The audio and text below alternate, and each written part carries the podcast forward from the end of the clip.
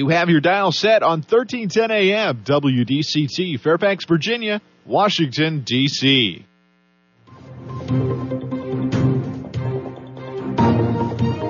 워싱턴과 미국, 그리고 세계의 흐름을 짚어보는 라디오 워싱턴의 시사 토크쇼, 워싱턴 전망대.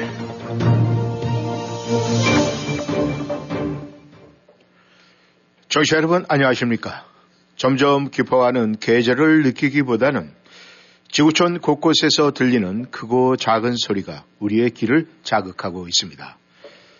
시월 이십일 워싱턴 전망대 시작합니다.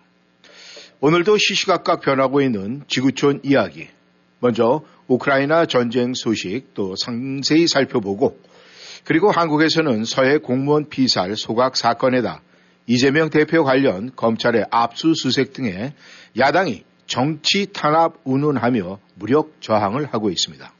아울러 미국 중간선거가 다가오면서 누가 의회 권력을 거머쥘지 초미의 관심사가 되고 있습니다. 오늘도 먼저 우크라이나 전쟁 소식부터 알아보도록 하겠습니다. 오늘도 김영일 해설위원 함께하십니다. 안녕하셨습니까? 네, 안녕하십니까? 예, 이 한동안 이 좀 뜸했었는데 요즘 계속 이 우크라이나 전쟁 그 여러 가지 문제점들 또 앞으로 나갈 예상 이런 것이 굉장히 많이 보도가 되고 있는데 지금 우크라이나 전장 현황이 어떻습니까? 네, 뭐 대체로 이제 그동안의 추세가 우크라이나가 반격을 가하면서 이제 러시아가 밀리고 쫓겨나는 동부전선 또 남부전선 쪽에서 어, 밀려나고 있는 그런 양상을 보이고 있는데 그것이 아직은 계속되고 있는 것 같아요. 네. 어, 특히 이제 동부 쪽에서 우크라이나군이 상당한 성과를 기록한 데 이어서 이제 남부의 그 헤르손 지역, 바로 이제 크림반도랑 맞닿은 데죠. 네. 어, 거기서도 그 러시아군들 상당수를 지금 고립무원 상태로 어, 몰아놓은 상태에서 어, 헤르손 지역의 나머지 어, 도시 이제 그 도시 외 외곽 지역에 어, 여러 가지 그동안에 이제 점령당했던 데를 조금씩 조금씩 어, 지금 되찾고 있는 양상인 것 같습니다. 네. 그래서 이 고립된 러시아군은 이 드니프로강 건너 있는데 거기서 다리들이 끊겨 있고, 어, 더군다나, 이제 이래서 고립무원 상태에서 보호국 같은 경우가 굉장히 어려운 상태인데, 네. 또 크림반도랑 러시아를 잇는 그 크림대교가 아, 다시 그 차질이 생기면서 음. 더욱더 이제 보급 쪽이 아, 그 아주 지장이 커갖고, 네. 어떻게 보면 이 뭐 공격 능력은 뭐 물론이고 방어 능력까지 아, 지금 상실되어 있는 상태로 이렇게 분석들이 되고 있고, 네. 그래서 이제 러시아군 쪽에서는 이쪽 지역에 소위 점령지 지역에 자기네들이 이제 러시아 영토라고 선언했던 네. 그쪽 지역에서 이제 러시아계 주민들을 좀 빼내서 러시아 쪽으로 대피시키는데 뭐 하루에 한 만 명 정도씩 이런 순으로 해서 이제 빼가나 봐요. 네. 음, 그 다음에 이 러시아 그 이쪽 총사령관은 이 헤르손 지역이 상당히 지금 곤란한 상태다라고 음. 보고 어, 어떻게 보면 이제 철군을 할 수 있는 이제 그런 시사도 할 정도니까 확실하게 지금 남부전선 쪽에서 무너져가고 있다고 봐야 되겠죠. 네. 특히 이제 이 크림대교가 어, 우리가 이제 이미 보도했었더랬지만은 그 상당히 이제 데미지를 입었는데 그래도 차량들은 다니는가 싶다라고는 봤는데 네. 어, 어떤 이유에선지 간에 좌우정 이것이 그 대대적인 보수를 어, 허기에는 지금 여의치가 않고 그래서 뭐 내년 한 사월 정도쯤이나 돼야 보수가 시작될 것 같다는데 그 이유는 모르겠어요. 음. 예, 근데 하여튼 중요한 거는 그, 그 차량이랑 철도가 이제 다닐 수 있는 그런 교량에서 철도 쪽 부분도 그 안전도가 많이 위협을 받고 있고 네. 차량 쪽도 어, 이제 한쪽 진행 차선이 완전히 날아갔기 때문에 음. 어, 거기를 오갈 수 있는 차량이라는 거는 승용차 정도쯤밖에 안 되고 그러니까 음.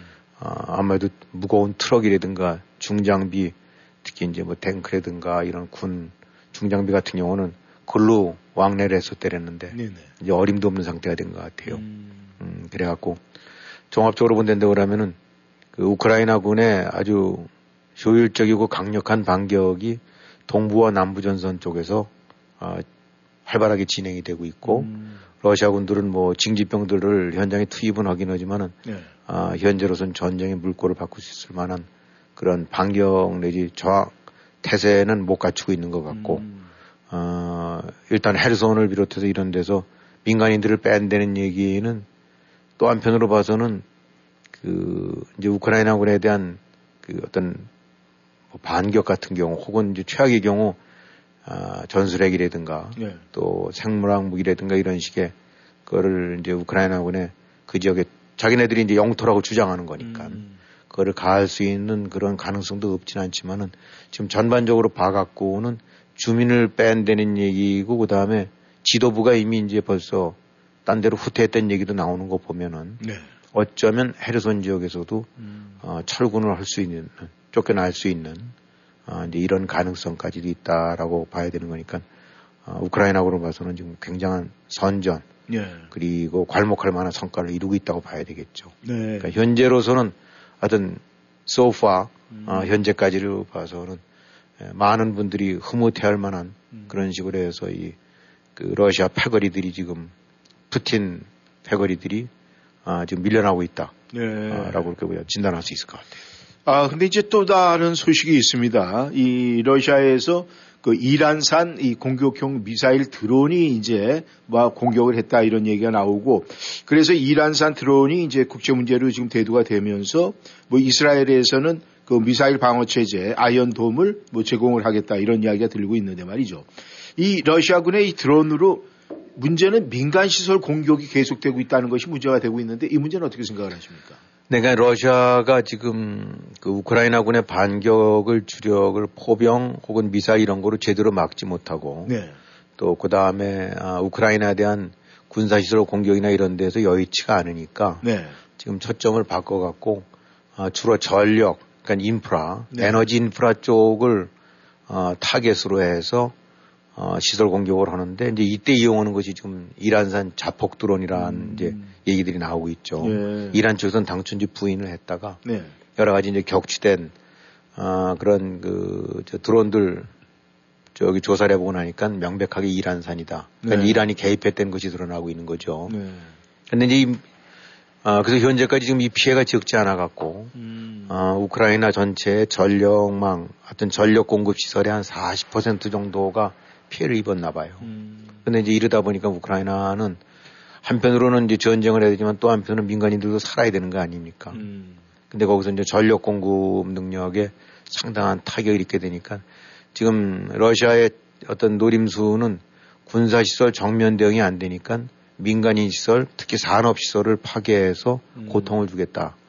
그런데 이제 이 아무리 전쟁이라 하더라도 민간 산업 시설이나 이런 거를 파괴하는 거는 이건 명백한 전범행위라고 하는데, 네. 뭐 지금 뭐 러시아는 그런 걸 막가는 러시아이기 때문에 가리진 않는 것 같고, 음. 그래서 뭐 이천여 대가 투입됐던 얘기도 있고, 뭐 그동안 지금 연일 이제 우크라이나 쪽은 상당한 피해가 있으니까. 네. 근데 이제 우크라이나군의 또 다른 고민은 그남대로 방공시설, 방공미사일 체제를 갖추고 했는데, 음. 이게 러시아 미사일이라든가 공군기에 대한 그 방공 역할을 해야 제 몫으로 하는 거지, 음. 아, 뭐, 규모 작고 싸구려라고 할 수 있는 이 자폭 드론에다가 고급 고가 미사일을 쏠 수는 없는 거 아닙니까? 음, 예. 그러니까 이제 어, 이 그런 류의 방공 시설 자체는 다 미사일 같은 거를 대비한 건데 이 드론이 공격이 들어오고 나니까 예. 이 속수무책 내지 그 고스란히 당하고 있는 것 같아요. 예. 그래갖고 이것이 물론 전쟁 물꼬는 바꾸지 않는다 치더라도 네. 어, 어찌든 간에 우크라이나한테 적지 않은 타격을 주면서 음. 음, 상당한 또 다른 측면에서 전력을 약화시키고 있는 거는 틀림없는 것 같다. 네. 그래서 이제, 아, 뭐 각국에서들 막 지원들을 하고 그러는데, 어, 지금 하여튼 이번 전쟁에서 드러난 것들 중에서 다시 봐야 될 나라들. 네. 뭐 물론 우리가 이제 우크라이나를 지원하는 건 좋은 나라, 뭐 아니면 음. 나쁜 나라라고 그냥 한편으로 선 긋기에는 또 조금, 아, 뭐 국제정치에서 네. 아, 이견이 있을 수도 있긴 하지만, 어쨌든 간에 러시아의 저런 그 제국주의적인 행패라든가 이런 거에 관해서 음. 그 맞서주고 지원해주는 것이 올바른 나라라고 판단해 봤을 때 네. 이번에 그 우크라이나의 지원 현황을 보게 되고 나면 독일, 네. 프랑스, 음. 이스라엘 같은 데가 네네. 어, 이 다시 봐야 될 나라들이다. 음. 그러니까 그 겉으로는 말들은 번지르르 하고 오는데 음. 실질적으로는 그 지원이나 이런 데에서 항상 뒤로 빠지고 말잔치만을 벌이고 네. 이스라엘 같은 경우도 뭐 이제 시리아랑 연계돼 갖고 바로 인접해 예, 예. 있는 데가 이제 시리아니까 시리아의 위협에 또 대처해야 될 것이 어, 이스라엘의 안보의 중요한 문제인데 그 과정 속에서 이제 러시아랑 그 모종의 묶개 같은 이런 식으로 돼갖고 네. 그 서로 어, 그 이제 그런 측면에서는 어, 상대방 입장을 조금 감안해줘야 되는 그런 관계인 것 같아요. 예. 그러다 보니까 우크라이나에 관해서 지원에 있어서 아주 인색하기 짝이 없고 음. 어, 특히 이제 이스라엘 같은 경우에는 레이더망이라든가 예. 그 아이언도 말씀하셨겠지만 예. 이런 부분들이 자체 방어력이 굉장히 그 아주 정밀화되어 있고 선진화되어 있는 예. 이런 어, 장비들이라든가 무기들이 있는데 이런 걸 일체 공급을 안 하는 것 같아요. 음. 그냥 기껏 해봐야 뭐 혼대는 것이 무슨 붕대나 철모나 하는 음. 식으로. 예. 그러니까 이스라엘도 뭐 자기 국익에 걸려서 있는 거라고 해서 그럴지 모르긴 하지만은 네. 아, 이제 이번 전쟁 통해서 철저하게 아, 나만 살겠다라고 하는 그런 네. 양태를 보이고 있는 나라들이 바로 독일과 프랑스, 음. 이스라엘이다. 그러니까 아, 이런 측면도 아, 이번에 부수적인 문제긴 합니다만은 국제 정치는 것이 얼마나 냉엄하고 네. 철저하게 자기만 살겠다는 어, 그런 관계 속에서 늘 밀고 당기는 건지 네. 어, 잘 지켜봐야 될 것 같아요. 네. 아, 물론 이제 전장의 그 현장의 그 모습은 아니지만은 이 러시아의 뭐 모스크바나 또 이 대도시에서 이 대도시에 남성이 없다라는 이런 얘기가 그렇죠. 있는데 말이죠. 음.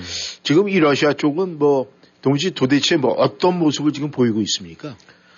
아, 일단은 그 푸틴이 우려했던 대로 이제 이 동원령을 발동을 하면서 이제 일이 어그러지고 있다고 봐야 되겠죠. 네. 어, 그 동안에는 뭐 이제 주로 에스닉들 소수민족들 계통해서 어, 이러면 농촌에 한촌에 이제 이런 지역에서 어, 이런 사람들 끌어다가 이제 했다가 네. 조달이 안 되니까 네.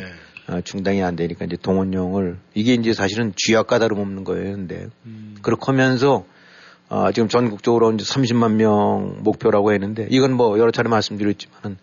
이게 삼십만으로 끝날지 백만으로 갈지 음. 어, 그건 지금 장담이 안 되는 거고 네. 뭐 정확하게 해서 삼십만에서 딱 끝나는 것도 아니고 그야말로 이제 마구잡이 동원이 되고 있는데 그러다 보니까 어, 모스크바나 이런 데는 그동안에 그래도 조금 나았던 데인데 네.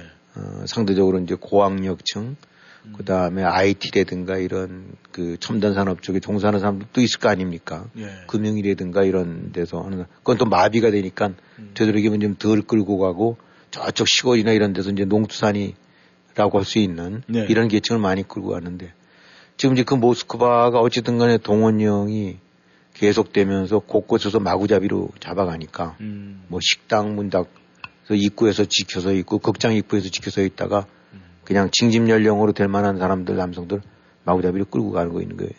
이제 그런 행태를 보이니까 네. 지금 모스크바가 어, 조금 과장되게 연대되면 텅볕대는 거예요. 음. 특히 이제 남성들이 안 보인다. 네. 음.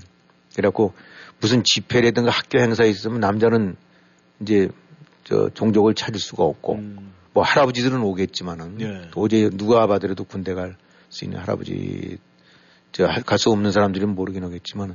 그러니까 이제 이 전부들 남자들이 몸을 숨기고 탈출을 한다든가 음. 아니면 강제징집 뭐 지하철이든 예. 뭐 이런 데서 톡톡 맞고 우리 과거에 보게 되고 나면 그 저 이렇게 저 지나가는 사람들 검문 있었지 않습니까? 예, 예. 전투경찰 뭐 이런 식으로 예, 둘씩 서 갖고 음. 지금 그것이 전투경찰이 아니라 징집관이 돼 갖고 음. 그 자리에서 붙잡아 갖고 그냥 가는 식이 되고 그러니까. 예. 그래서 어, 어쨌든 지금 모스크바 쪽에 같은 경우가 대도시에서 어, 이 남자들이 자취를 감출 음. 찰 수가 없다. 그러니까 네. 이발소 같은 데는 완전히 텅 비었대요. 음. 어, 뭐 여자가 하는 데는 아니니까. 네. 어, 그다음에 무슨 뭐 이럴 때면 당구장, 음. 술집 음. 어, 이런데 뭐 다 남자들이 이제 주로 가는데 네. 어, 텅텅 비고 있고. 어, 심지어는 무슨 그 스트립바 예. 신문에 그 보도된 거 보게 되니까 그것도 손님이 음. 완전히 다 줄어갖고 그러니까 음. 소위 이제 남자들이 드나들 수 있을 만한 예, 또 할 수 있는 부문들 그러니까 예. 뭐 딜리버리 같은 경우 같은 경우도 큰 타격을 입었다라고 그러더라고요. 예. 그러니까 산업 전체에서 남성들이 담당해야 될 중장년 혹은 청장년 남성들이 담당해야 될 부문들이 지금 상당히 데미지를 입어가고 있고 음. 그 여파로 아예 이제 길거리에서도 자취를 감춰하고 있는 그런 상태다. 음. 대신 이제 뭐 카자흐스탄이라든가 뭐 이렇게 탄자 돌아가는 그 중앙아시아 국가들이 있죠. 예, 예, 예. 거기는 발원적 국경을 접해서 그런지 그야말로 끊임없이 지금 탈출 인파가 이제 꼬리를 물고 네. 있는 것 같아요. 그래서 관측정도는 이제 하루에 최소한 수만 명대가 빠져나가고 있다라고 보는데 네. 또 역설적으로 그 결혼이 급, 그 속성 결혼 아니 지금 꽤 많이 늘어나고 있대요. 네. 이게 어떻게 보면 참 슬픈 얘기인데 음. 이제 징집돼 가는 사람들이 아마 이제 서로 백년가약을 맺었었나 보죠. 네. 그러다 이제 결혼 안 하고 있을 수도 있을 텐데 음. 그러니까 징집돼 나가는 사람들이 서둘러 그냥 속성가로 그냥 결혼식을 올려버리고 네. 어, 그렇게 해서 떠나는 사람들이 꽤 많아갖고 음. 거꾸로 어, 번창하고 있는 거는 이런 약식 결혼 음. 어, 이런 데들 그런 데들 같은 경우는 안 되니까 지금 러시아 사회가 겉으로는 언론 통제가 되고 있고 또 아, 체포해 가고 그러니까 그 이제 쉽게들 그 저항들을 못 하고 있지만 음. 아름아름 지금 그 전체가 동요하고 있고 네. 특히 이제 남성들이 빠져나가거나 자취를 감추면서 산업 전반에 걸쳐서 상당한 이제 데미지가 오고 있고 음. 어, 그래서 우리가 못 보고 있다 뿐이지 에, 러시아의 어, 실제 이제 모스크바라든가 음. 이런 데 주요의 모습들 같은 경우는 분명히 균열 내지 상당한 이제 붕괴의 조짐을 보이고 있다라고 예. 얘기하고 있습니다. 어, 그렇다면은 이 러시아 이 사회 곳곳이 지금 이제 골마가고 있다는 건데 이런 소식을 접해서 그런지 우크라이나가 계속 지금 자신감을 지금 보이고 있는 것 같은 것이 노출이 되고 있어요. 그렇죠. 예. 그런데 정말 이 우크라이나가 지금 생각하는 대로 이게 정말 그 기대대로 이 전쟁이 이끌어 가겠습니까? 예, 이제 우크라이나군의 반격이라는 것이 좀 참 아주 매섭고 상당 규모인데, 자, 지난 시월 들어서도 이제 헤르손 지역에서만, 어, 이 되찾은 영토가 이제 한 오백 평방킬로미터 되니까, 이게 이제 어떻게 보면 맞냐, 적냐 떠나서, 어, 러시아가 칠 개월, 팔 개월 만에 뺏었던 거를 한꺼번에 이, 삼 주 사이에 뺏는 시기니까 이제 그 일종의 파죽지세를 느낄 수가 있겠죠. 네. 어, 이제 이러니까 러시아가 그 헤르손을 포함해서 이제 점령지에서 그 계엄령 같은 경우를 좀 발동해 갖고 음. 어 이제 푸틴이 발동을 했어요. 이제 그거는 극약 조치인데 네. 이제 거기 사람들 함부로 연행할 수 있고 또 이동이나 이런 거 중지시킬 수도 있고 네. 그러니까 이제 에, 이 이제 막 가는 식으로 자꾸 하나씩 가고 있는데 지금 이 우크라이나군의 대공세 같은 경우는 어, 상당히 러시아군이 엄청난 위기감을 느끼는 것 같아요. 그, 이제, 새로 임명된 그 총사령관, 그, 수로비킨 총사령관이 이제 인터뷰, 러시아 인터뷰에서 진짜 상황 어렵다. 그리고 아주 어려운 결정을 내릴 수도 있다. 음. 라는 식으로 얘기를 했는데, 네.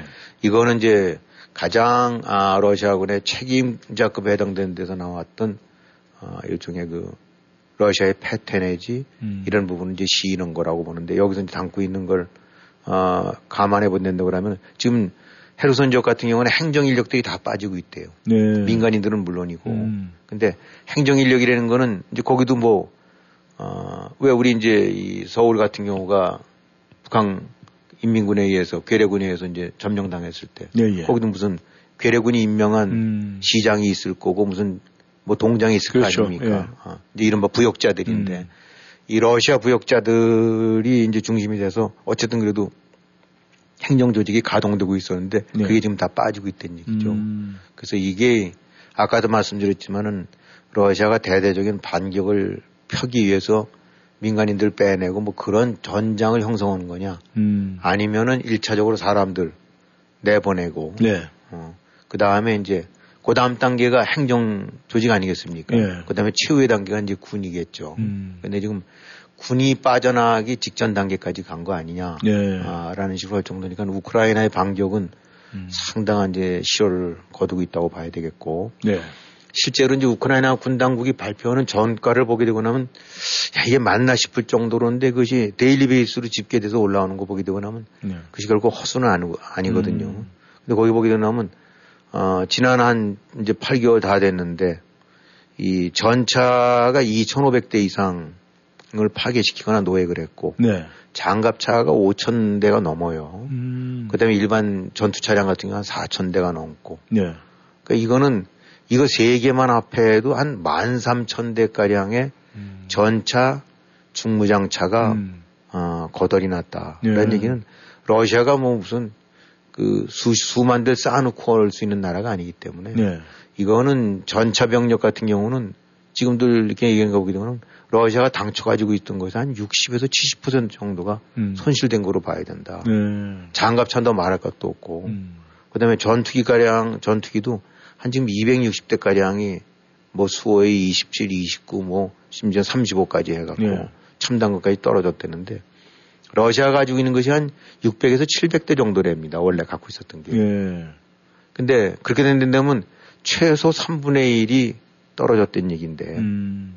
아, 뭐 저는 전문가는 아닙니다만 이제 그 사람들 얘기를 들어보면 그 전투기 같은 경우가 오백 대 있으면 오백 대가 다 가동되는 것이 아니라 러시아 같이 이제 여러 가지 그 보급이 부족하고 이런 데 같은 경우에는 가동률이 칠, 팔십 퍼센트 밖에 안 된다는 얘기예요. 네. 그러니까 오백 대가 있다고 그래봐야 한 백 대 정도는 음. 그냥 외형적으로 있는 거지 실질적으로 전투에 투입할 역량까지는 안 되고 네. 예비 기종 정도로만 음. 하는 건데 그래서 이걸 감안해 본다고 하면 전투기 한, 한 육백 대 내지 칠백 대 갖고 있었는데 예, 예. 가동률이 한 팔십 퍼센트 본다고 한 오백 대쯤 가동될 수 있다고 보는데 어디 이백육십 대가 아, 결단 났다고 하는데 지금 러시아가 전쟁 전에 가지고 있던 그 음. 전투기 보유량의 절반 정도가 이제 끝장이 났다. 네. 어, 이런, 이런 정도니까. 음. 이렇게 해서, 이러니까 이제 그 후속적으로 나오는 거 보게 되고 나면 이제 더 이상 신, 새 첨단 정밀 무기를 조달할 능력이 없고. 네. 전장에선 자꾸 떨어지거나 파괴되거나 뺏기거나 그러니까. 음. 소위 이제 치장 물자라고 그래서 군수 물자, 아, 어, 이제 안 쓰는 것도 이렇게 보관해두면서 필요에 따라서는 보수해서 쓰는 것들인데 음. 이제 거기서 보게 되고 나면은 천구백칠십 년대, 육십 년대 썼던 전차, 네. 칠십 년대에 지금 북한에나 있을 것 같은 미극이들, 음. 이 지금의 현대전의 공중전에서는 아무짝에도 쓸모없는 장림 비행기들 음. 이런 것들을 지금 어, 수호이 이십칠 뭐 뭐 이제 그 밑에 기종들 같은 거를 끌어다가 다시 수리해서 이제 전장에 끄집어내고 있다라고 음. 보니까 이런 종합적인 것들을 봤을 때 예. 보급 능력이라든가 뭐 이런 것들에 열악하면 더 말할 것도 없고 실제로 어쩔 수 없이 러시아군이 그래도 맞짱을 뜨겠다라고 제시하고 있는 전력들이 음. 지금 이제 첨단 전력에서 거의 이제 어, 힘을 못 쓰게 되니까 음. 캐캐묵은 어, 삼십 년, 사십 년 된. 예. 그게 우리가 아무리 잘 봐준다 해도 사십 년간 창고에서 녹슬고 있던 걸 갖다 끄집어서 닦고 조여서 쓰인다는 것이 음. 지금의 그 나토나 서방 측의 무기와 맞상대가 되겠느냐. 예. 상당히 짐작이 가는 거죠. 예. 그래서 이런 것들이 현재 드러나는 객관적인 팩트로 감안해 본다고 그러면 음. 우크라이나군의 공세나 이거는 아, 누가 보더라도 이제, 이제 명백하게 우위에 있는 것 같다. 음. 아, 그러니까 우크라이나가 크림반도 해방 또 이천십사 년 이전에 확보했었던 영토로의 완전 회복 이런 부분들이 결코 이거는 허언은 아니다. 예. 또 그 반대로 러시아가 지금 그 군사라는 측면에서 몰락해 있고 그 거덜나 있는 상태는 서방이 봤던 것보다도 훨씬 더 심각하다라고 음. 진단을 하고 있으니까 어쨌든 참 앞으로 핵이라든가 예. 아, 또 뭐 이런 식의 또 생물학 위기 같은 그런 최악의 사태가 발생하지 않는 한 네. 어, 이제 이런 류의 추세가 계속된다는 거는 어, 참 바람직한 일인 것 같고 기대할 만한 일인 것 같은데 현재로서는 굉장히 꽤 선전하고 있는 것 같고 가능성도 높은 것 같아요. 그렇다면 이번 전쟁에 나름대로 이제 가름이 되는 것은 올 겨울, 올 동계 전쟁에서 좀 나름대로 그래도 좀 가름이 잡히지 않겠습니까? 그렇죠. 이제 지금 결국 이번 겨울 아, 보통 이제 러시아군들이 자랑하는 것이 겨울 전쟁인데, 예. 아, 뭐, 이게 뭐 달래 그런 게 아니라 이제 독일군 때 해갖고 아주 독일군들을 그냥 그 동장군 속에 밀어 넣어서 예. 결국 이제 뭐 그런 측면에서 자, 자신이 있다라고 하는데, 아, 겨울 전쟁을 내려고 하면, 아, 기갑 병력이 확보돼야 되고 포병이 확보돼야 되고 예. 무엇보다 기동전을 내려면 음. 연료라든가 무기 같은 것이 잘 돼야 되는데, 예. 지금 뭐, 연료나 무기 같은 경우가 거덜이 나고 있는 상태니까 네. 그래서 나오는 얘기는 우크라이나, 우크라이나군이 겨울 전쟁에도 절대 꿀릴 음. 게 없다. 이 상태로 만약에 간단다 그러면 네. 러시아는 국고가 지금 아, 바닥이 나고 있는 상태다. 뭐 서, 석유라든가 이런 거 팔아도 돈 얻을지 모르겠지만 돈이 있어봐야 아, 이 부품 내지 어, 이 첨단 장비를 확보하지 못한 상태에서는. 예. 그 지난 시간에도 이제 베어링 말씀을 드렸더랬는데. 예, 예. 우리가 생각할 때 그 베어링이라는 것이 굉장히 단순한 것 같긴 하지만 엄청난 그 정밀도를 요구하고 내구성을 요구하는 그런 부품이고. 예. 그것이 모든 종류의 웬만한 데는 다 들어간대요. 예. 뭐 특히 무기들 쪽에. 음. 이거 하나 떨어지고 나면 그냥 고철덩어리로 변하는 건데 그 조달할 능력이 없다는 거죠. 음. 결국 이런 것들을 감안 안 되면 이제 푸틴이 가지고 있는 나머지 선택지는 그야말로 핵 공격 혹은 또 생물학 무기 공격 네. 같은 이런 식의 최후 막장 공격인데 음. 아니면은 지금 사실상 이제 동원령이 동원령 정도로도 부분 동원령으로도 좀 저렇게 러시아가 흔들리는데 네. 이제는 안 되니까 이제 총 동원령. 음. 이건 이제 전시체제로 돌입한다는 얘기고, 예. 그렇게 된다면 이제까지는 이제 특수전, 뭐 국지전 이런 식으로 해서 여론들의 악화를 막았는데, 음. 이제 러시아가 총동원령을 내린다면 지금 러시아 사회가 어떻게 될지는 모르는 거거든요. 예. 그러니까 이제 푸틴의 선택지는 지금 갈수록 좁아지고 있다. 음. 어. 그렇다고 전술핵을 쓰자니 그로 인해서 오게 될 후가 그 여파라는 거는 예. 상상이 안 될 거고, 음. 지금 정도의 왕따라든가 고립과는 비교가 안 될 정도로. 예. 그리고 제일 푸틴의 고민은 어, 우크라이나군의 어디 고원지대, 예. 혹은 흑해 상공, 음. 아니면 뭐 어딘가에 이제 인적이 좀 드문 데를 골라갖고 어, 한번 시범용으로 핵 전술핵을 하나 썼다. 음. 어, 그로 인해서 무슨 오염이 되고 그 다음에 아 저 그. 그 오염 물질이 이제 서방으로 날라와서 이거는 음. 야기될 문제는 나중에 치더라도. 예. 하여튼 어딘가를 때렸다라고 쳤을 때 음.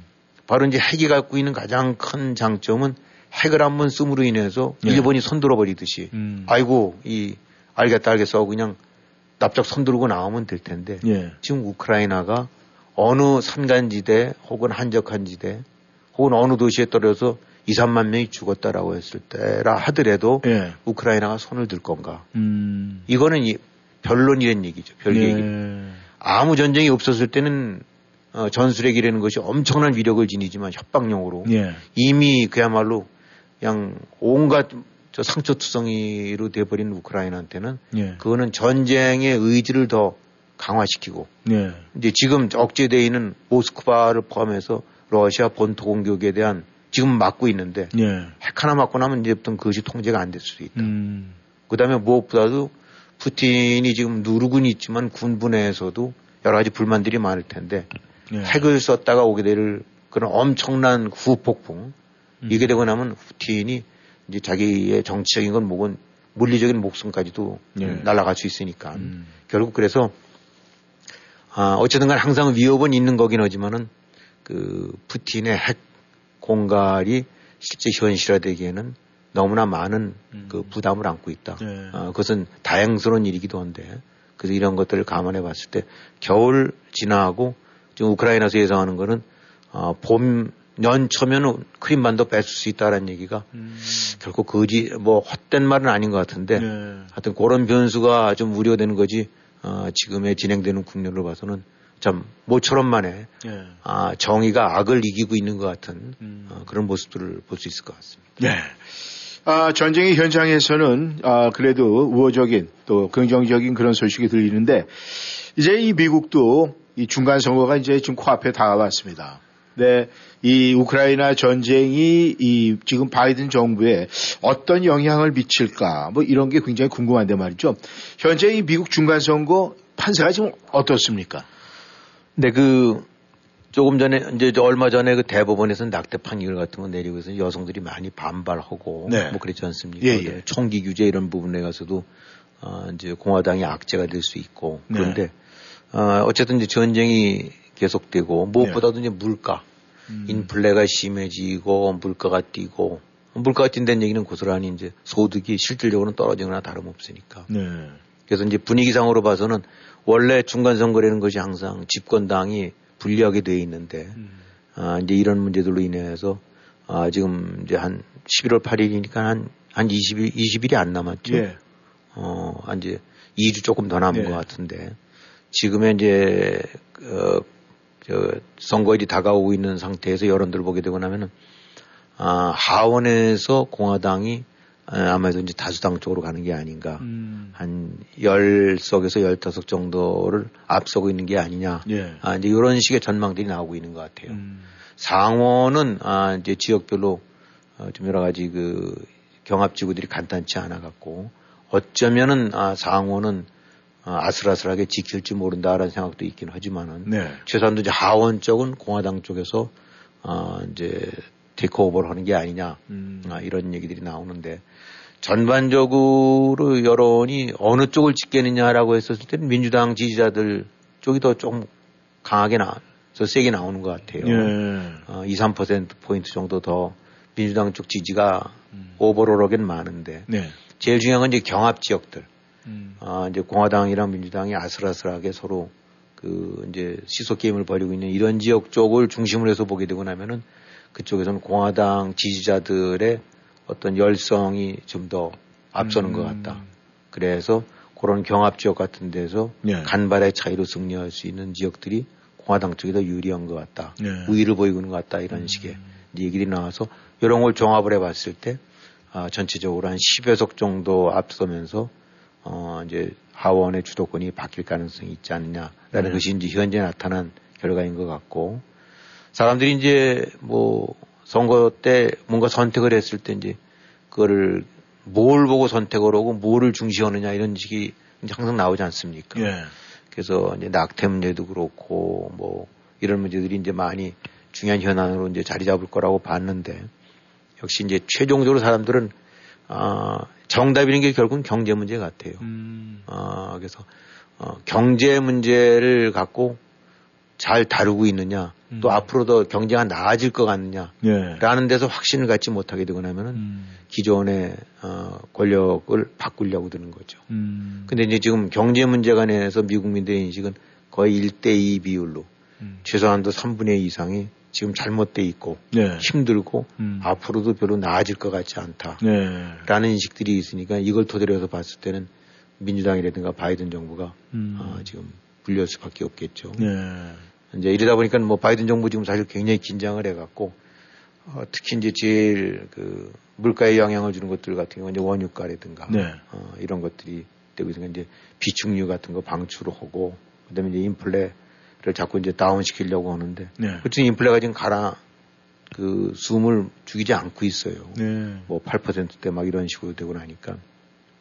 특히 이제 사우디 같은 경우가 뭐, 일종의 반란을 한 거죠. 음. 어, 감산 조치를 함으로 인해서 이제 미국의 바이든 정부의 노력을 어, 우습게 만들어 놨는데 또 그와 연관돼서도 보게 되고 나면 그 사우디가 이제 트럼프 정부 때와는 사이가 좋았거든요. 네. 어, 그래서 일종의 이제 공화당 쪽을 측면 지원하는 역할도 하는 게 되겠죠. 네. 어, 원유가 부분이 계속 그 세팅이 안 되고 음. 어, 이런 식으로 해서 감산된다는 얘기는 오히려 러시아를 도와주는 거이자 동시에 물가를 올리는 꼴이 되니까. 네. 음.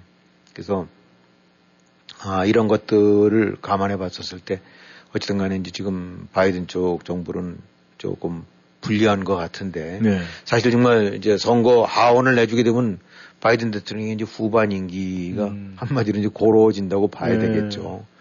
아, 이 우크라이나 전쟁 같은데 지원하는 것도 공화당 쪽에서는 음. 또 민주당이랑 입장이 다르기 때문에 네. 그것도 이제 좀 달라질 수도 있고. 근데 대체적으로 이렇게 보게 되고 나면은 지금 지지층이 이 고학력 고소득층 음. 또 그다음에 여성층 음. 또 마이너리층 마이너리티들 네. 어, 뭐 라틴계라든가 또 아시안 아메리 아프리칸 아메리칸계 음. 이런 흑인 계통 이런 쪽들은 절대적으로 민주주의의 지지가 높은데 네. 이 백인 남성들 음. 삼십 대에서 한 오십 대 사이의 백인 남성들에 대한 공화당 지지세는 아주 확고한 것 같아요. 네. 아 그러니까 여기가 워낙 단단하게 허리에서 딱 적어오고 있으니까 그 다른 데 쪽에서 좀 그야말로 마이너리티 쪽에서 한다 하더라도 이게 아 그 대세에 영향을 음. 못 주는 그래서 절대적인 그런 연령별 혹은 성, 그 계층별로는 네. 어, 그런 차이가 이제 있는 건데 여기서 이제 하나 좀 첨언하고 싶은 거는 이 원래 뭐 정당 간에 이 의회 권력이 교체되는 건 자연스러운 거니까 네. 특히 이제 집권당에 대해서는 견제 심리가 발동해서 음. 하는 건 다 좋은데 단지 이번에 이제 조사하는 대목 중에서 하나 더 들어갔었던 것이 그 지금 트럼프가 주장했던 지난 선거 사기다, 도둑말이었다라는 예. 주장에 관해서 이제 이 출마한 사람들. 예. 그래서 어떻게 보느냐 그랬더니 공화 쪽 사람들 같은 경우는 과반수 이상이 그 주장이 맞다라고 본다라고 하는 사람들이 음. 어, 의원에 나섰다는 거예요. 네. 그래서 아 이거는 물론 이제 좀 더 내 분석을 해본 데는 그러면 특히 이제 하원들 같은 경우 예. 각 지역구마다 공화당 지지자들의 지지를 얻기 음. 위해서는 공화당 지지자들의 일단은 머저리티가 트럼프 지지층이라고 봐야 되고 네. 그러려면 이제 트럼프의 주장을 배척할 수 없고 그걸 옹호하는 식의 성향을 보여야 음. 일단 공화당 지지자들한테 간택을 받아갖고 다음에 본선에 나서는 거니까 아무래도 그런 것이 많이 작용되지 않겠습니까? 네, 그렇겠죠. 음. 근데 결과적으로 이제 그런 측면이 있긴 하지만은 지금 뭐 나오고 있는 수사나 이런 것들을 보게 되면 트럼프 자신도 자기가 그 거짓말 이런 거 뻔히 알고 또 일단은 어, 전략으로 밀어붙인 거라는데 예. 그러니까 결국 이제 우려되는 거는 어, 이 미국의 가장 그 굳건한 민주주의 토대를 무너뜨린 음. 그런 류의 이런 행태의 그, 그 트럼프 행태에 관해서 예. 그거를 추종하고 있는 것 같은 사람들이 어, 과반수 이상의 공화당의 어, 어떤 그 지역구에 출마해서 음. 지금 이렇게 하고 있다는 부분들이 그 참 안타까운 부담이 되는 거죠. 네. 아, 그러니까 이 공화당, 민주당 얼마든지 지지할 수 있긴 하지만 사실 공화당의 아, 많은 지지자들 가운데 이제 트럼프의 거부감을 가진 사람도 많거든요. 네. 난 공화당 지지하지만 내 트럼프 때문에 음. 라는 사람들도 인, 적지 않은데 에, 어쨌든 간에 그런 류의 정쟁, 음. 그런 류의 그 잘못, 그 어떤 그런 논리, 그런 억지, 어, 그것이 미국 민주주의를 많이 훼손시킨 네. 그런 논리를 추종하거나 옹호하는 사람들이 아, 이 바로 또 국민 대표하는 사람들은 나서고 있다는 요 양상이 과거에는 없었던 일들인데 네.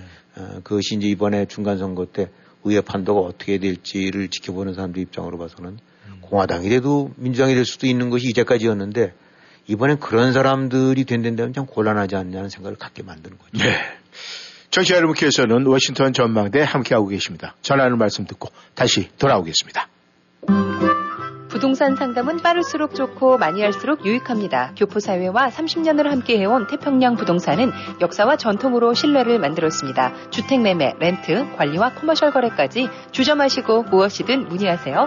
특별한 거래의 기술과 전문성으로 고객에게 다가갑니다. 부동산 상담, 빠를수록 좋고 많이 할수록 유익합니다. 칠공삼 이육육 삼팔이팔, 부동산 관련 무엇이든 물어보세요. 칠공삼 이육육 삼팔이팔, 태평양 부동산.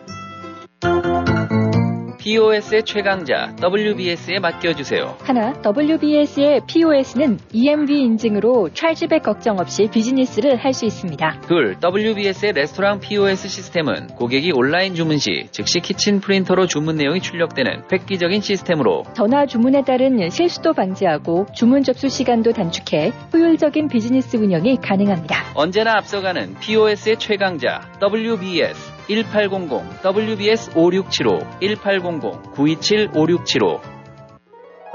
이천이십삼년 일월 일일 바이든 정부의 인플레이션 리덕션 액트가 발효됨에 따라 메디케어 어드밴티지 상품의 선택이 중요해졌습니다. 대상포진을 포함한 다양한 백신의 무료 접종과 인슐린 약값 월 삼십오불 등 새로운 메디케어 혜택에 대한 정보를 스마트 보험에서 무료 상담해드립니다. 칠공삼 육삼구 공팔팔이 칠공삼 육삼구 공팔팔이. 추가적인 메디케어 상품 정보는 일팔공공 메디케어로 연락해보세요.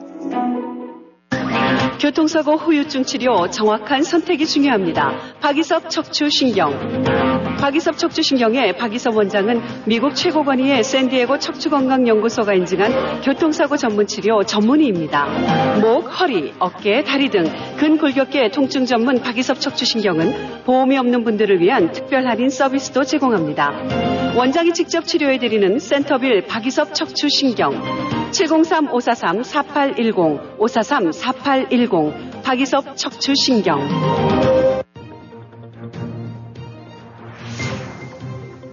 여러분은 지금 라디오 워싱턴 그리고 미주경제신문대표인 김용일 해설위원과 라디오 워싱턴 콘텐츠 본부장 이구순이 진행하는 워싱턴 전망대를 함께하고 있습니다.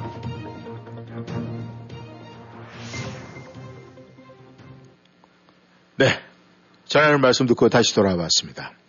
아, 대한민국 우리 시선을 좀 돌려보겠습니다. 아, 이 한국에서 말이죠. 지금 계속되는 정쟁이라고 봐야 될지 아니면은 이게 어떤 정치적인 그런 걸 띄고 있는 건지 정확히 분단은 안 되는데 말이죠.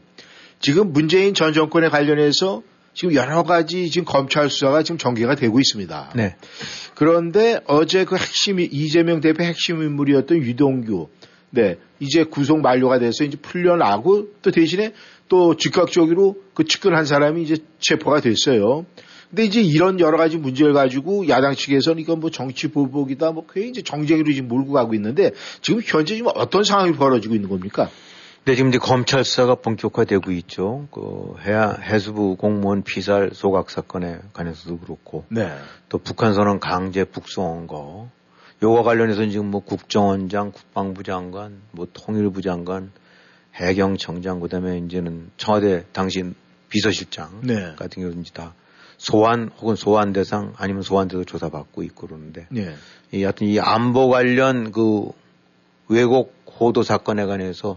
뭐 최종 책임은 당연히 대통령이 당시 대통령이었겠지만은 네. 그래서 이제 좀 그런 그 소위 핵심 그 권력 측근들에 대한 이제 수사가 진행이 되고 있고 또 동시에 이제 그 이재명 대표의 그, 그 이제 비리의 온상처럼 지금 저쪽 되고 있는 것 중에서 이제 대장동 사건 관련 것들이 네. 이제 줄줄이 이제 꼬리를 물어서 수사가 되고 있죠.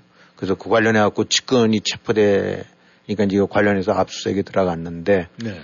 어, 야당에서는, 어, 어디다 대고 여길 들어오냐는 식으로 해서 그냥 뭐 사람들이 국회의원들을 앞세워갖고 막아서갖고 음. 압박을 가하고 있고, 어, 이게 이런 류의 대응, 이게 바로 이제 무슨 정치 탄압이다, 정치 보복이다, 네. 라는 식으로 이제 하고 있는데, 어, 세상에 모르겠어요. 이 한국이 민주주의 국가라고 그러지만 참 이상한 점들이 있는 게, 네. 뭐 이렇게 보도 나온 거 보니까 검사들이 이제 압수수색하러 갔다가 뭐 몸싸움 했는지 멱살 잡혔는지 단추 뜯어지고 옷 뜯어지고 그랬다는데 음. 이게 미국서는 이게 상상이 될 수 있는 일인가. 음. 어, 도무지 어느 나라 법에 음. 어, 이 공권력 집행에 있어서 무슨 그 몸으로 밀쳐내서 맞고 그럼 또, 또 돌아오고 여섯 시간인가 일곱 시간 있다 돌아왔다는데 네. 아, 이게 뭐 하는 건지는 모르겠어요. 네. 그러니까 집행, 집행을 저 할 적이 없으면은 가질 말고 네. 영장을 받아서 가면은 그건 잡아 저기 수색할 건 하고 해야 되는 거지. 그렇죠. 하여튼 그런 측면으로 봐서는 어 정말 저 뭐 우리도 저 살다 온 데긴 하지만 정말 이상한데. 음. 근데 이 검찰 압수수색 이건 어디든 가능한 거예요. 음. 실제로 그랬었고 네. 청와대 어 그 청와대도 압수수색 했었더랬어요. 또 압수수색 받는 게 당연한 거고 음. 뭐 권력이 법 위에 서 있는 게 아니거든요. 네. 어. 근데 지금 이렇게 하고 나니까 뭐 야당 당사 쪽에 뭐 사무실이 그 뭐 있나 본데, 네. 어, 이건 뭐 야당 탄압이다. 아니, 범죄인의 범위 증거를 잡으려고 들어가는 거에서 하는 거지. 이게 왜 야당 탄압이냐. 음. 그러니까 지금 이제 이, 이 내세울 수 있는 논리는 문재인 갖고도 그렇고, 그 저기 서해공무원 사건 갖고도 그렇고 그런 거 조사하는 것도 야당 탄압이고. 음. 대통령한테 전 대통령한테 감사원에서 저 조사서 보낸 것도 그것도 야당 탄압이고 예. 또 어, 이재명 관련 측근들 돈 모은 거 그거에서 오는 것도 야당 탄압 정쟁 이런 식으로 해서 음. 진영 다툼인데 그거는 본질을 호도하는 거죠. 네. 어, 우리가 알다시피 미국서 얼마 전에 트럼프 그 저기 플로리다 자택 예. 사저 압수수색했지 않습니까? 에프비아이가 가갖고 음. 뭐. 그런 측면에서 전직 대통령 사저까지 들어간 건데 음. 지금으로 친대는 문재인 사저 거기 들어가서 샅샅이 뒤진 거거든요. 예. 어. 아무 소리 안 하잖아요. 음. 물론 비판 나오죠. 야당 그러니까 공화당 쪽에서 음. 뭔가 그런 거 아니냐라고 하는데 비판 나오다가도 에프비아이 갖고 뭐라고 그러니까 음. 당내에서 셧업 그래 버렸어요. 음. 너 지금 에프비아이 당에서 함부로 비난하다가 음. 이게 무슨 정치 검찰 아니냐라는 식으로. 어, 이 정치 수사 아니냐라고 했다가 거기서 실정법을 위반할 수 있는 물증 나오고 해서 그랬는데 당신들 뭐라고 그걸 뒷감당을 할 거냐. 네. 그래갖고 공화당 쪽에서 그냥 지도부에서 입닥쳐 소리를 해버렸대요. 그, 그런 말 하나도 나오지도 않아요. 네. 즉 법은 법대로 하는 건데 음. 그걸 만약에 지금 우리가 이게 한국이니까 그렇다고 익숙해 되는데 지금 마로라로건가 거기 저택에 자택에서 갔더니 거기 공화당 무슨 아, 하원 원내대표도 비롯해서 딸랑이 의원들 쭉 서갖고 거기서 에프비아이나 법무부 수사관들 멱살 잡고 밀어내면서 이게 상상이 가겠어요. 네. 왜 미국선 상상이 안 되는데 한국에 관해서는 음. 그럴 수 있다라고 그 정쟁, 저 정치 탄압 아니냐. 이 인식이 정말 잘못된 건데. 네. 좌우지간 법조차 법 집행조차도 편가르기로 하는 이 초법적인 행태들.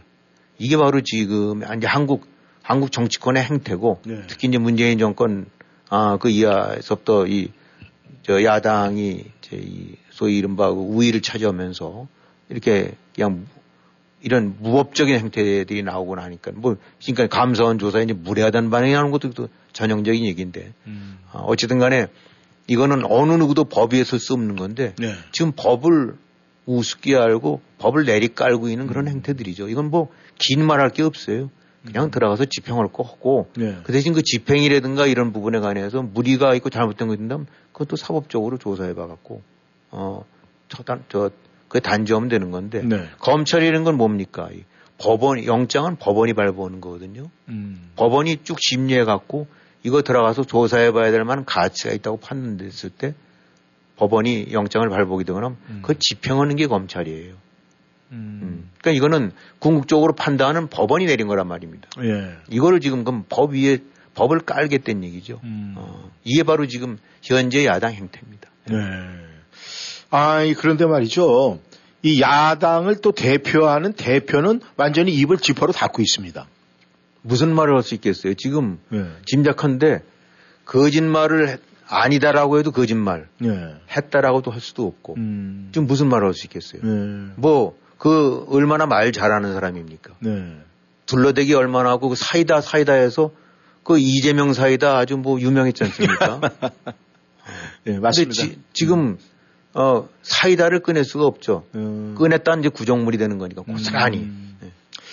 아무튼 참 우리가 여러 가지 미국 땅에서 볼 때는 여러 가지 모습이 보이는데 또 어느 한계점을 느끼고는 있습니다만은 이제 문, 아, 북한하고의 이제 문제입니다. 왜냐하면 이 안보적으로 대한민국이 그렇게 편한 지금 상태가 아니거든요. 그렇죠. 음. 근데 북한에서 하루다 멀다 하고 지금 미사일을 쏴대요. 그런데 이 정부에서 나름대로 뭔가 성명이 나오는데 야당 측에서 이 문제에 대해서 어떻게 지금 대응을 하고 있습니까? 네, 이거 뭐 그런 것들 잘 지켜보셔야 될 대목인데 아시다시피 지금 김정은 뭐 이제 완전히 핵 강국, 핵 보유국이 되, 된 거로 간주하고 예. 그런 행태를 보이고 있고 마구잡이로 지금 뭐 포탄 쏘아대죠. 음. 남북 군사 합의인가 뭔지 뭐 하여튼 어쨌든 간에 약속해놓은 그 지역을 그냥 마구 이제 멋대로 유린하고 있는데 네. 한반도 긴장 상을 좀 제대로 끌어오려는데 뭐 왜 왜 이자가 일어나 이런 부분에서 여러 가지 수들이 있지만 어쨌든 간에 한국의 강경 맞대응을 유도해 갖고 그걸 빌미로 해서 이제 지금 주주 멈칫멈칫하고 있는 아마 핵실험, 네. 칠 차 핵실험을 하기 위한 명분으로 삼겠다는 뭐 이런 것들이 아닌가도 싶은데 네. 중요한 거는 제일 또 우려될 만한 거는 음, 북한에게라는 것이 이제 일단 지금 봤을 때는 누구도 손을 댈 수 없는 그야말로 이제 언터처블 상태로 된 게 아니냐. 음. 아, 뭐 누가 뭐래도 이제는 아, 핵무기 가진 거를 그 임의로 뺏어낼 수는 없고 네. 어, 무장 해제시킬 수 없는 그런 상태가 된 게 아니냐. 음. 아, 그래서 어떻게 보면 한국으로서는 최악의 시나리오인데 이제 북한이 어, 이런저런 어, 여정 끝에 결국은 어, 막강한 핵 보유국으로서 이제 지위를 사실상 획득하고 있는 게 아니냐. 음. 그래서 이게 뭐 말로써 이제 북한의 어, 핵을 제거시킬 수 있는 방법은 이제 이제 다 물 건너간 게 아니냐. 네. 근데 이것이 가장 뼈아픈 현실이죠. 음. 그래서 뭐 한국의 합참이 이제 그 분석했다는데 이제 몇 년 내에 북한이 이제 핵탄두 한 이백 기 이상을 보유하는 이런 나라로 음. 될 것 같다. 이건 참 지금 이 정도쯤이면은 중국 다음에 세계 사 대 핵강국으로 들어갈 수 있는 것들이고 네. 특히 이제 북한이 보유하고 있는 거는 아이씨비엠이라든가 에스엘비엠 같은 식의 아, 이런 그 소위 말해서 국지전에 쓸 것이 아니라 네. 아, 인터컨티넨탈 차원으로 쓸 수 있는 그런 음. 무기들을 보유하고 동시에 뭐 국지전 이 단거리 이거는 더 말할 것도 없고 네. 어.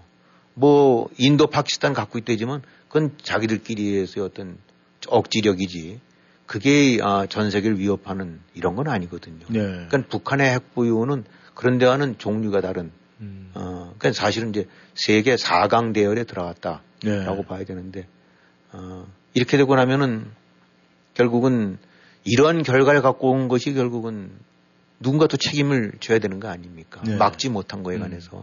여기는 꼭 한국만 가장 주 책임은 한국이 져야 될 거고. 네. 어, 또, 미국 역시도 결국은 핵을 이, 이 꼴로 만들게끔 그 사실상 어떻게 보기로는 손을 못 대온 거니까. 음. 이것도 미국도 역시 그 점에 대해서는 자유로울 수가 없어요. 음. 그러나 제일 우려되는 거는 이런 북한의 핵 위협이 아, 결국 미국한테도 위협이 될 수 있긴 하지만 궁극적인 가장 아, 인질로서 위협을 받고 있는 건 대한민국인데. 그렇죠. 이 꼴을 자초한 음. 것이 결국 그러면 한국의 정치권이고 정권들인데 네. 그중에서 가장 큰 책임을 져야 될 것이 바로 문재인 정권인데 전 정권인데 네. 지금 이 사람들이 무슨 얘기를 하고 있느냐. 입도 뻥끗을 안 하고 있다. 음. 이런 현실화된 핵 위협에 관해서 어, 정말 아, 자기네들의 잘못된 실책 잘못된 판단에 관해서를 한 거고 거꾸로 이거를 입 썩 다물고 어, 호도하고 오히려 네. 어, 이에 관해서 뭐 군사훈련하는 걸 갖고 친일로 그걸 몰아가서 역시 또 그 안보를 갖고 정치 장난질을 하고 있고 어, 대통령이라는 사람은 뭐 보니까 며칠 전에 출판기념회에서 무슨 한마디를 했다는데 김정은이가 지금 이런 행태 하루가 멀게 하고 위협을 가하고 어, 핵주먹을 휘두르고 있는데 이것에 관해서 입도 뻥끗 안 하고 나서 거꾸로 평화와 대화만이 북핵 해결이다. 음. 라는 이런 또 헛소리를 했더니. 예. 아, 이런 행태들에 관해서 이건 여야 가릴 것 없이 정말 국민들이 통렬하게 죄를 물어야 되지만 이런 모습들이 없어요. 예. 아, 한국처럼 그런 점에서는 음. 이런 그 불감증이 있는 나라가 도무지 뭘 믿고 그러는지는 모르는데. 예. 아, 이, 이게 바로 이제 야당의 행태, 특히 야당, 야당이라는 것이 바로 문재인 패거리들의 행태고 음. 그 연장선상에서 이재명이라는 사람도 친일 프레임으로 몰아가고 예. 어, 이 안보가 친일 이거만큼 위험한 장난이 없는데 음. 이제까지 문재인 정권 때 해먹었던 그 많은 그 거짓말 회, 그 허언 그다음에 왜곡 이런 부분이 연장선상에 있는 거로 봐야 되겠죠. 예, 얼마 전에 뭐 윤석열 대통령이 이제 주사파와는 협치 못하겠다라고 네. 얘기를 했다는데 저는 옳은 말이라고 봅니다. 음. 아, 비난할 거, 비판받을 거 많이 있을 거예요, 윤석열 정부도. 네. 특히 부인 문제 이런 데에 관해서 정말 엄정하게 해야 되고, 인사 문제 이런 것들 적어야 되지만. 그래서, 그래도 어찌든 간에, 문, 윤석열 정부의 정책이라 된 거에선 또 다른 견해를 가진 사람도 있을 수가 있는 거예요. 네. 음. 그 진보 세력, 진보의 시각이 있을 수 있는 거고, 음.